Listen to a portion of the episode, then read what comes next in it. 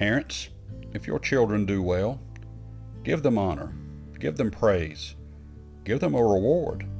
Show them that you approve of what they've done, of their performance, of their choices. Maybe it's a good grade.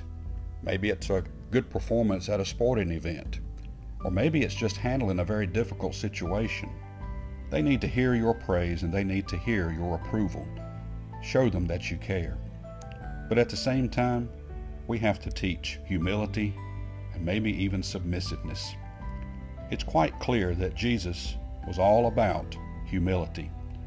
He wasn't about people that were lifting themselves up and making themselves known, making themselves appear greater and more important than others. Matthew chapter 23 And then spoke spake Jesus to the multitude and to his disciples, saying, The scribes and the Pharisees sit in Moses' seat. All therefore whatsoever they bid you observe, that observe and do. But do not ye after their works, for they say and do not.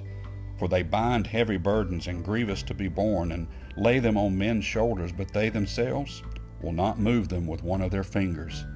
But all their works they do for to be seen of men.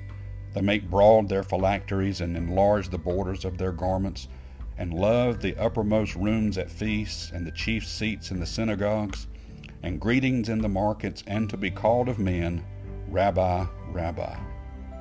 Jesus is describing the religious crowd, the Sadducees, the scribes, the Pharisees. He's all looking at them and saying, You're making too much of yourself. It's not all about you. But he saw real quick that they were about themselves. They would make rules and enforce them on others, yet they wouldn't do them themselves.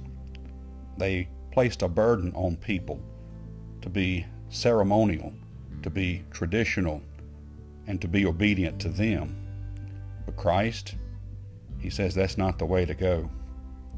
The way to go is that you submit yourself to Him, that you not be called master, that you not be called the leader, that you be called the follower, the follower of Christ, one that has humbled himself before an almighty God and accepted the truth that he is a sinner in need of a Savior.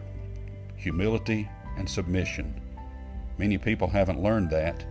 Teach your children, and they'll do well. May God bless you and have a wonderful day.